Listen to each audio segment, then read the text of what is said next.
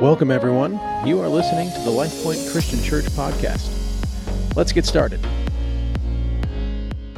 So, what would God have to do to really get your attention? I mean, really get your attention. What would God have to do in your life? And if He truly got your attention, how would you act? And how would you react when He finally has your attention? We've come to that point in the book of Revelation where God isn't being subtle any longer. He's really, in many respects, worked subtly over the last thousands of years and working through the Holy Spirit. But now he is calling upon people everywhere to pay attention to what's happening. In fact, his messages are loud and clear. It's time. If you haven't, get right with God because Revelation is letting us know time is running out. Now, we have looked at the six sealed judgments that God is going to bring on the earth during this final seven year tribulation period, what uh, I'm just simply calling the last of the last days. And this period leads up to the return of Jesus. He's coming back, and it leads up to his second coming. Now, as I mentioned, the seventh of the sealed judgments then opens up the next series of judgments called trumpet judgments. And then the seventh of the trumpet judgments will open up the next series of judgments um, that, that are called um, the, the woe judgments, or are called, excuse me, the bowl judgments. And so today, we are looking at the trumpet judges, uh, uh, judgments, excuse me. So here's what I'd like you to do go on your phone to the YouVersion Bible app, or you can go on to a physical Bible. And we're going to pick it up in Revelation chapter 8, verse 1. And let's see, it says this When he opened the seventh seal, there was what? Everybody say it together. There was silence in heaven for about half an hour. This verse stands in stark contrast to everything we've already read. Right back in chapters 4 and chapter 5, we see there's a lot of action, there's a lot of commotion, a lot of noise, there's a lot of volume in heaven as you have angels and living creatures and elders, um, people praising God and celebrating. So there's an incredible amount of volume in heaven, but now all of a sudden, it's silent in heaven for about half an hour. Now, just, just side note almost, have you ever tried that? Have you ever truly tried to be silent for a half an hour? I mean, sit there, do nothing, no phone, no computer, no iPad, no TV, nothing. I don't know if you've ever tried it. It's not an easy thing to do. And in fact, if you're like, oh, that's an easy, piece of cake. Okay, now try this. Gather everybody you know together, and everybody sit there and stare at each other and be silent. In fact, if you have a small group, try it this week for, half, for about half an hour. See how it goes in your group. It's pretty difficult. So imagine we're here in heaven and nobody is saying a word, which is mind boggling to me. I think there's this silence of awe as people are looking at the scroll, anticipating what is coming next. Zephaniah, in fact, says it this way, thinking about the judgment of God. It says, Stand in silence in the presence of the sovereign Lord, for the awesome day of the Lord's judgment is near. So you have this silence in heaven. It's this calm before the storm of judgment that is coming. And, and, there's this calm, and so all are silent in, in awe and in anticipation. Revelation chapter 8, verse 2. And I, and who's the I? It's the Apostle John. He's the one who's been caught up to heaven to see what is happening in the last of the last days. And he said, I saw the seven angels who stand before God, and seven trumpets were given to them. Now, theologians will call these seven angels the presence angels. There's different angels we see throughout Scripture, and we see they have different ranks and different positions and different identities. Some angels are called uh, principalities, others are called powers, others are called rulers, others are called dominions. You have some who are referred to as archangels, you have some who are called seraphim and cherubim. There's so many different types of angels, but here we have the seven angels. And this is just Chris's little tangent thinking, I wonder how this all worked. God's created all these different angels. And I just wonder, this isn't scriptural, but I'm just wondering, like, okay, when God created the angels and, you know, they have different roles and responsibilities, and I wonder, did God take, create these seven angels and say, hey, listen, your job, your duty, you're going to chill out for all, you know, for thousands of years. But when the time comes, I have a big job for you. You're going to blow some trumpets. That's all you're going to do. So till then, just hang out with me, chill out. But then, when that time comes, you're going to be the angels who get to blow the trumpets. And so, anyway, that's just Chris's. Now you know my weirdness and how I see scripture sometimes. So, anyway, these seven angels, what are they given? They're given seven what? Trumpets. Trumpets are the most significant uh, instrument with the people of Israel. They're used for so many purposes. They're used to call people together. They're used to declare that it's a time of war. Trumpets would be sounded for special times and for the festivals. At Mount Sinai, when God gave the law, a trumpet was, was blown. At Jericho, when the people of Israel were, were, were walking around the city and then they were getting ready to attack the city, a trumpet was, trumpets were sounded. Trumpets were blown when a king would be inaugurated or anointed. And so here we have silence in heaven for about half an hour, which some suggest is God's final, you know, uh, uh, offer of grace for people. In fact, I would just say this don't ever lose sight of the fact that God's never in a hurry to judge. And He always gives time. And in fact, God always gives warning. And God now has been waiting thousands of years, giving warning after warning after warning to repent of our sins and to turn to Jesus. But now, we've come to this final period of silence. John hears the trumpets and the trumpets are indicating something critical, something important is coming your way. Let's see what that is.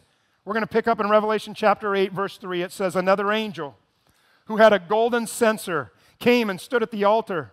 He was given much incense to offer with the prayers of all God's people on the golden altar in front of the throne.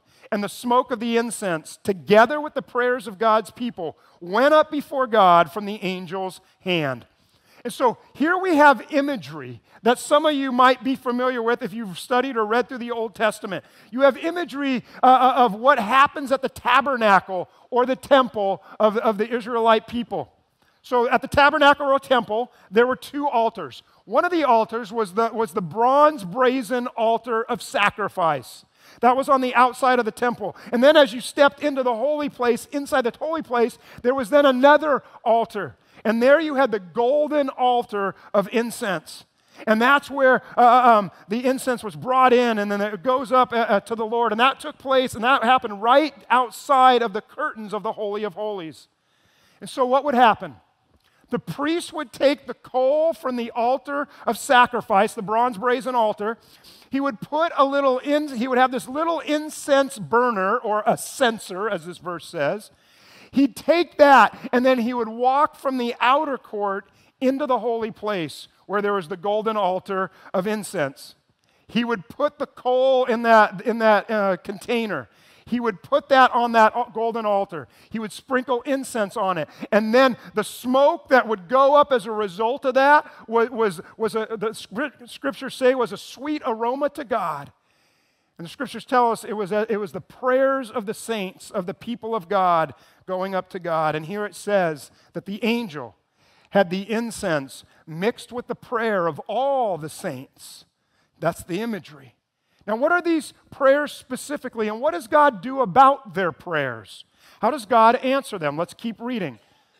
Revelation chapter 8, verse 5 says, And the angel took the censer, filled it with fire from the altar, and hurled it on earth.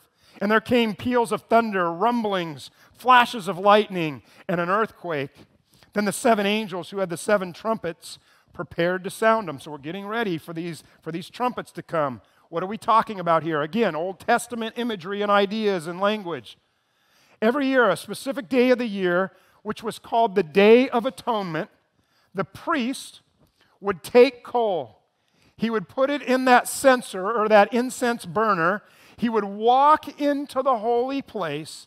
He would put the coal on that golden altar and he would present it to the Lord to make atonement for the sins of the people. You see, it was that day of atonement where, where the people's sin was judged. And then it was also forgiven. The day of atonement, making atonement for their sins. Uh, you might know this, know this day, it's referred to as Yom Kippur. But here's the twist that John sees. Instead of walking up to the throne, the censer and what's in it is hurled to the earth. And again, what happens at that altar? It's a place of judgment. And then ultimately on atonement, forgiveness. But here it doesn't make it to that point. In other words, it's just the moment of judgment. And notice that in this moment of judgment, as the censer is hurled to earth, that there's thunder, there's lightning, there's a great earthquake. You see, the saints, we know from previous chapters in Revelation, the saints have been praying, God, how long? How long, O Lord, before you come through? How long, O Lord, before you answer our prayers? And God's answer, really, through the centuries, has been just wait, just wait, just wait. A day is coming, a day is coming. And now the prayers are going to be answered through this and through these judgments. See, I wonder if that's why there was silence in heaven for about half an hour. There was this realization everybody's been praying this, but oh my goodness, God's actually finally now going to do something. He's finally going to move and act. Have you ever prayed and been like, God, would you answer these prayers? God, I'm trying to be patient and loving and forgiveness, forgiving, and I still have persecution and people still coming at me and I'm still living this way. And maybe you've prayed, God, when are you going to vindicate, so to speak? And so maybe people are silent because they realize God's finally going to move and act, and He's going to judge the earth, and He's going to vindicate the saints, and He's going to er, eradicate sin, and He's going to wipe out Satan, and He's going to finally exalt Jesus finally. And so there's this sobering moment for all the people realizing we're here now. We're at this moment. Now, the trumpet judgments that we're going to read about are really divided into two groups. The first group of three are going to bring devastation upon the earth so that life becomes increasingly harsh.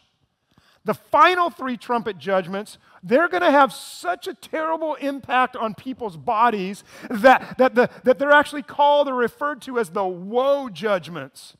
Whoa, whoa, whoa. And each judgment is the trumpet blaring is a declaration to God telling us time is running out.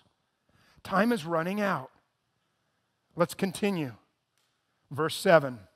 So the first angel now sounds his trumpet. And there came hail and fire mixed with blood, and it was hurled down on the earth. And a third of the earth was burned up, a third of the trees were burned up, and all the grass, all the green grass was burned up. The prophet Joel heard about this period of time called the day of the Lord.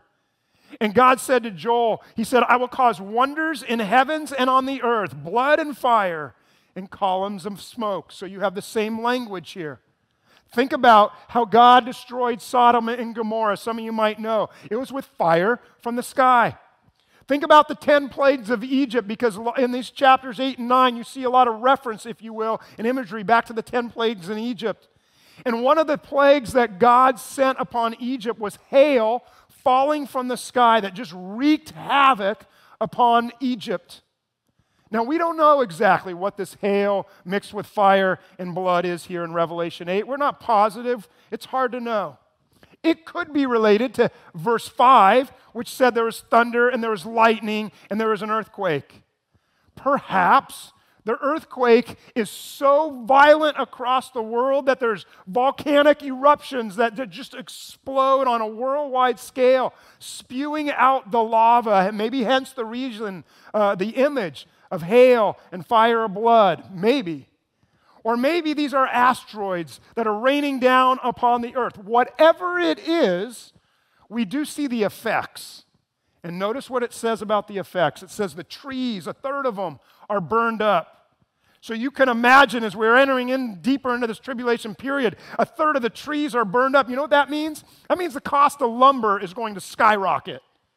And practically speaking, And, and, that's going to have an increase on housing prices. So, economically, this is going to have an impact. It tells us that the pasture lands are going to burn, be burned up, a third of them, and all the green grass.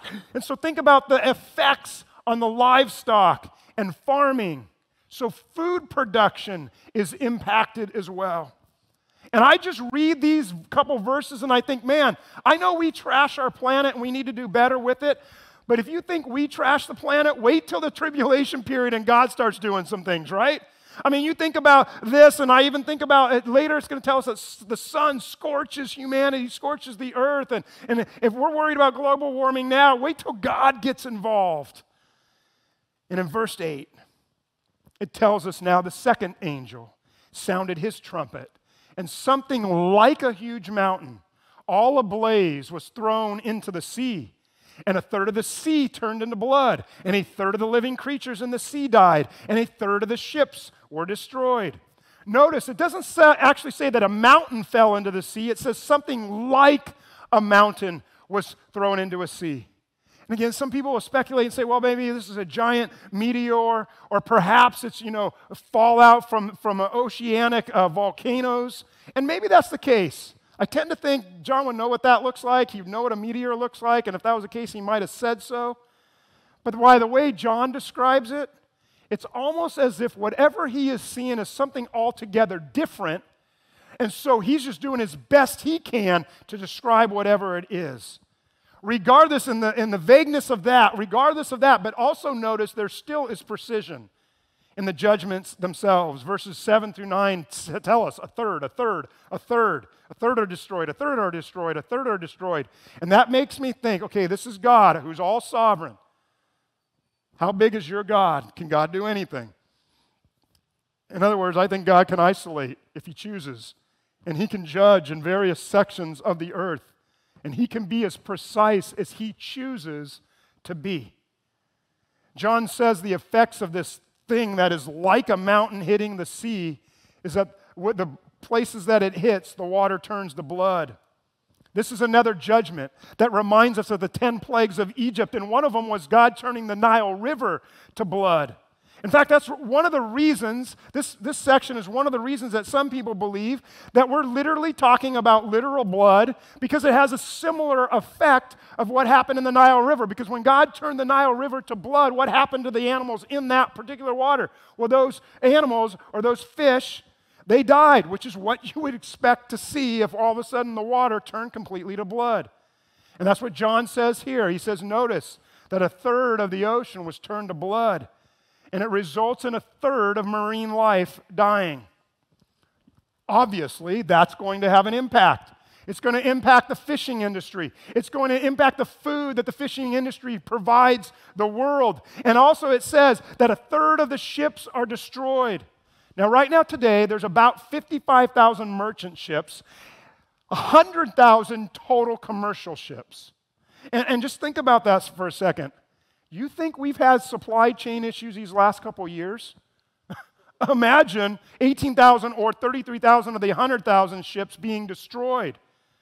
It makes me think, man, I, am looking at this thinking, you know what, I might want to head back to Costco and go get some more TP, right? With the next trumpet, the judgments now move inland. Verse 10, it says, The third angel sounded his trumpet and a great star, blazing like a torch, fell from the sky on a third of the rivers and on the springs of water. The name of the star is Wormwood. A third of the waters turned bitter, and many people died from the waters that had become bitter. Now, some people believe this third trumpet brings a meteor or asteroid to the earth. But here's what I want you to think about this star is actually given a name. And what's the name it's given? What does it say there? Wormwood. Now, what's wormwood? Wormwood was a plant that has a root that excretes a dark green oil.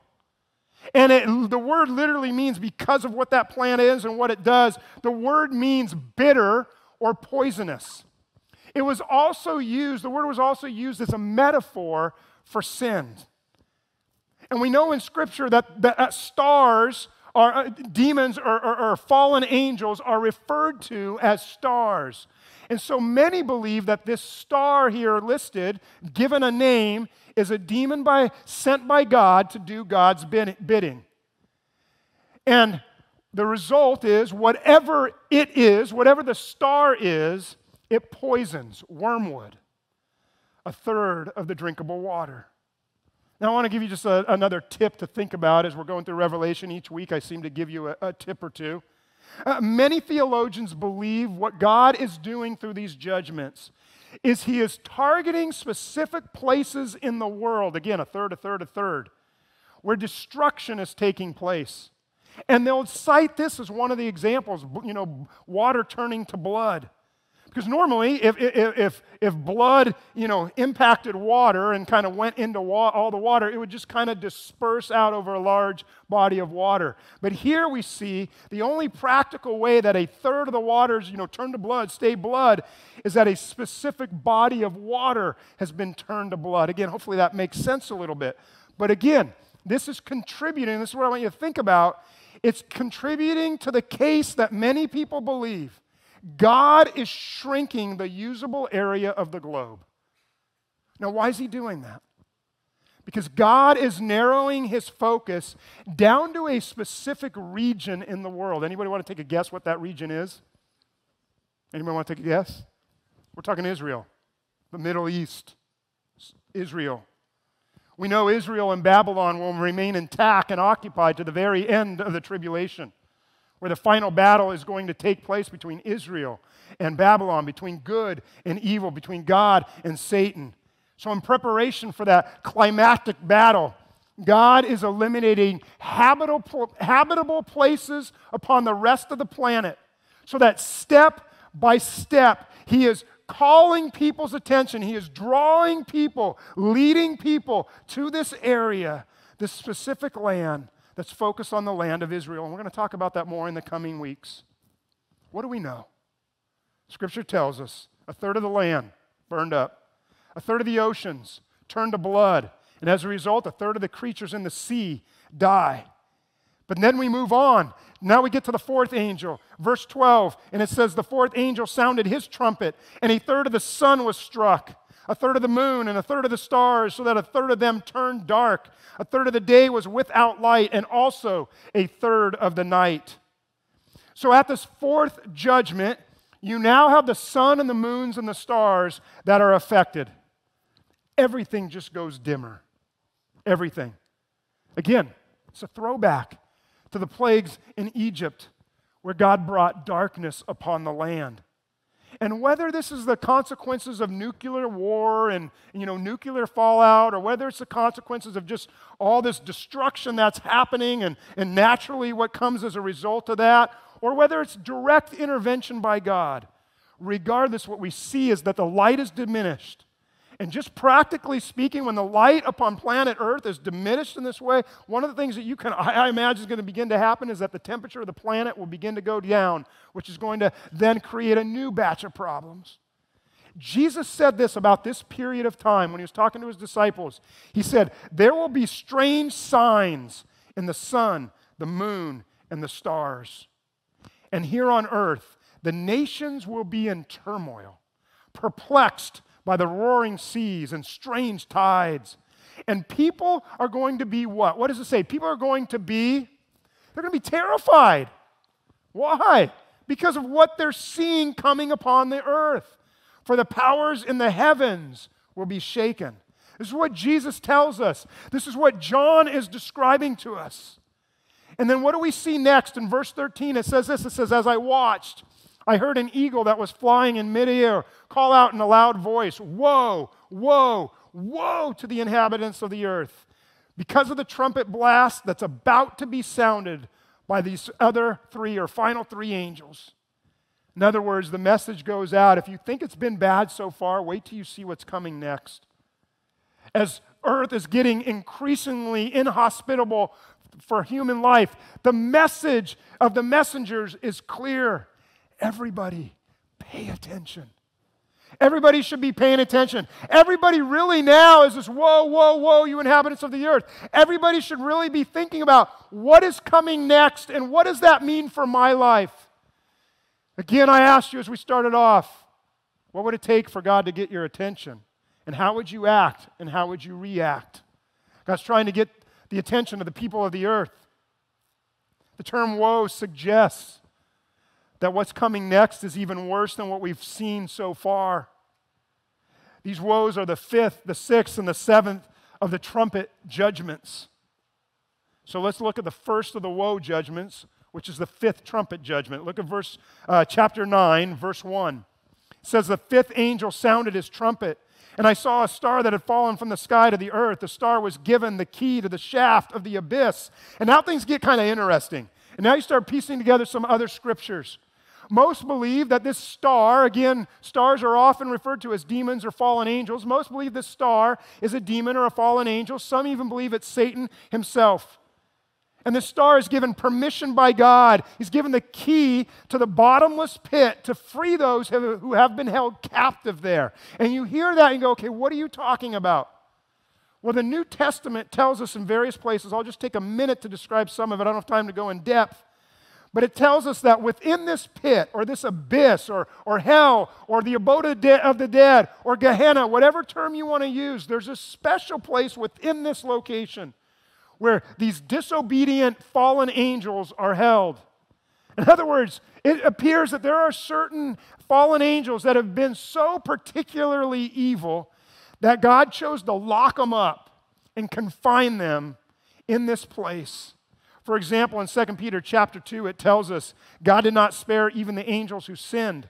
He threw them into hell, into the gloomy pits of darkness, where they are being held until when? Until the day of judgment. Day of the Lord, day of judgment, talking about the same period of time in the last of the last days. It's why when Jesus cast the demons out of a demon possessed man, and some of you might know that story in Luke chapter 8, those demons said to Jesus, they begged Jesus not to send them into this bottomless pit.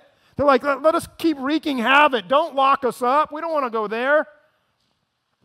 And during this woe judgment, God is permitting these worst of the worst fallen angels, these demons, to exit the pit and begin to wreak havoc upon the earth. It goes on in Revelation chapter 9, verse 2, and it says, When the abyss opened, smoke rose from it like the smoke from a gigantic furnace. The sun and the sky were darkened by the smoke from the abyss, and out of the smoke, locusts came down on the earth and were given power like that of scorpions on the earth. They are told not to harm the grass of the field or any plant or tree, but only those people who did not have the seal of God on their foreheads. They were not allowed to kill them, but to only torture them for five months, and the agony they suffered was like that of a sting of a scorpion when it strikes. So, John is describing these creatures, these demons, these fallen angels, as they're like, scorp- they're like locusts, and yet they have a sting and they have the power like a scorpion. And it's God who's allowing whatever these are to have the power, since God's the one who allowed them to come out of the pit in the first place and to bring God's judgment upon humanity. But notice here, their power is given specific instructions and specific limitations. And that's what we need to remember. God is in charge of everything and everyone, even the demons. For example, verse 4 says that they are not allowed to hurt the vegetation of the earth, but only certain people who don't have the seal of God.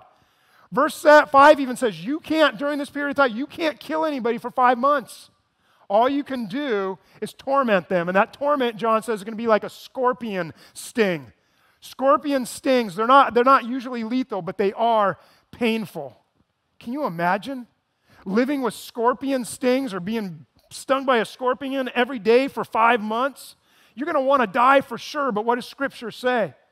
It says, during those days, people will seek death, but will not find it. They will long to die, but death will elude them. You're going to want to die when this is five months is going on, but you can't. And I think about that, and it's intriguing to me to think, man, how in the world is God going to do that?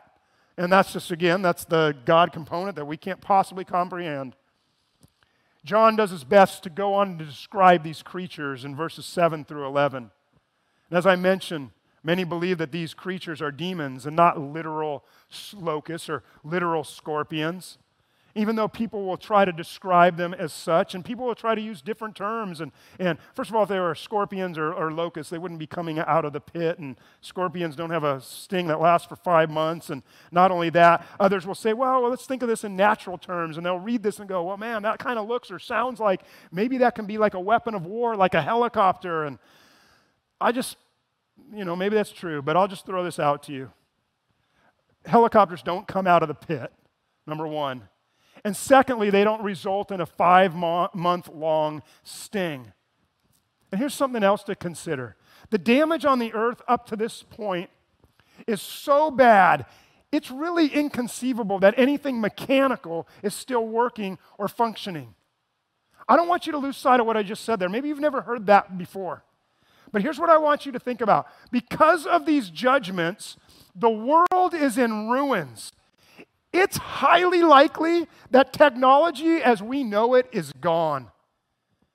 At this point, electricity is probably gone, which means there's no power. Running water is very likely gone. It means, you know, technology's gone. It means cell phones, satellites, Netflix, it's all gone. It's going to be like living prior to the 19th, 20th, and 21st century. And again, whatever these creatures are in chapter 9, the safest bet, most likely, is they are, they are demons, fallen angels. And in the midst of the suffering that's been happening, these creatures are going to inflict even greater suffering. And so here's the question for you and I to think about today Why does God bring such punishment upon humanity, including not allowing people to die for a window of time. What purpose does that serve? Well, I would suggest to you if you think that's cruel, what would you consider to be mercy? Should God let them die? You see, because if they die, they'll be relieved from their physical pain, but the eternal torment will be far worse. Is it possible that God is mercifully preventing death for a window of time, once again, giving people the opportunity to taste the ungodliness of, of what death brings in the hopes that people would repent and turn their life to Jesus and give their life to Jesus as their Lord and Savior. So God is giving people, again, a moment of time to get right with Him. Because what comes next tells us in verses 13 through 19, the sixth trumpet judgment, second woe judgment, is that these angels are released. And as they're released, there's going to be these four demons, if you will, and they're going to kill a third of humanity. And they're going to use this 200 million man or 200 million, um, something people think is people. A lot of people think it's 200 million, you know, demons, if you will. And they're going to wreak havoc on the earth like we've never seen before. So the first woe judgment was resulted in suffering, but now the suffering is going to get even worse. God is trying to get people's attention. Do people finally wake up to what God is doing? Do they finally say, Man, I want to get right with God? Well, look at the next verse. It says, The rest of humanity were not killed by these plagues. Uh, the rest of humanity who were not killed by these plagues still did not repent. What does God have to do? to get your attention. What does God have to do? He's nudging you every single day through His Holy Spirit. He'll do it through His Scripture. Uh, he'll use the Holy Spirit to speak to you through other people, through worship, through the study of God's Word. God is trying to nudge you and get your attention every day. How are you going to respond, and how are you going to act, and how are you going to react to God's gentle voice that is speaking to you? Because there comes a time when the subtlety is over and God's going to unleash. And I want to invite you today to listen to the Holy Spirit speaking into your life and lean into Him and press into Him. In a moment, we're going to participate in communion, and it's the reminder of, of how we can do that and why we can do that because God loved us so much that He would die so we could live. Let's pray about that now. We hope you enjoyed today's message. You can learn more about us by visiting us online at lifepoint.org. If you are ever in the Sacramento area, we would love to see you in person. Events and service times can be found on our website. Thank you for listening, and we hope you join us for our next episode.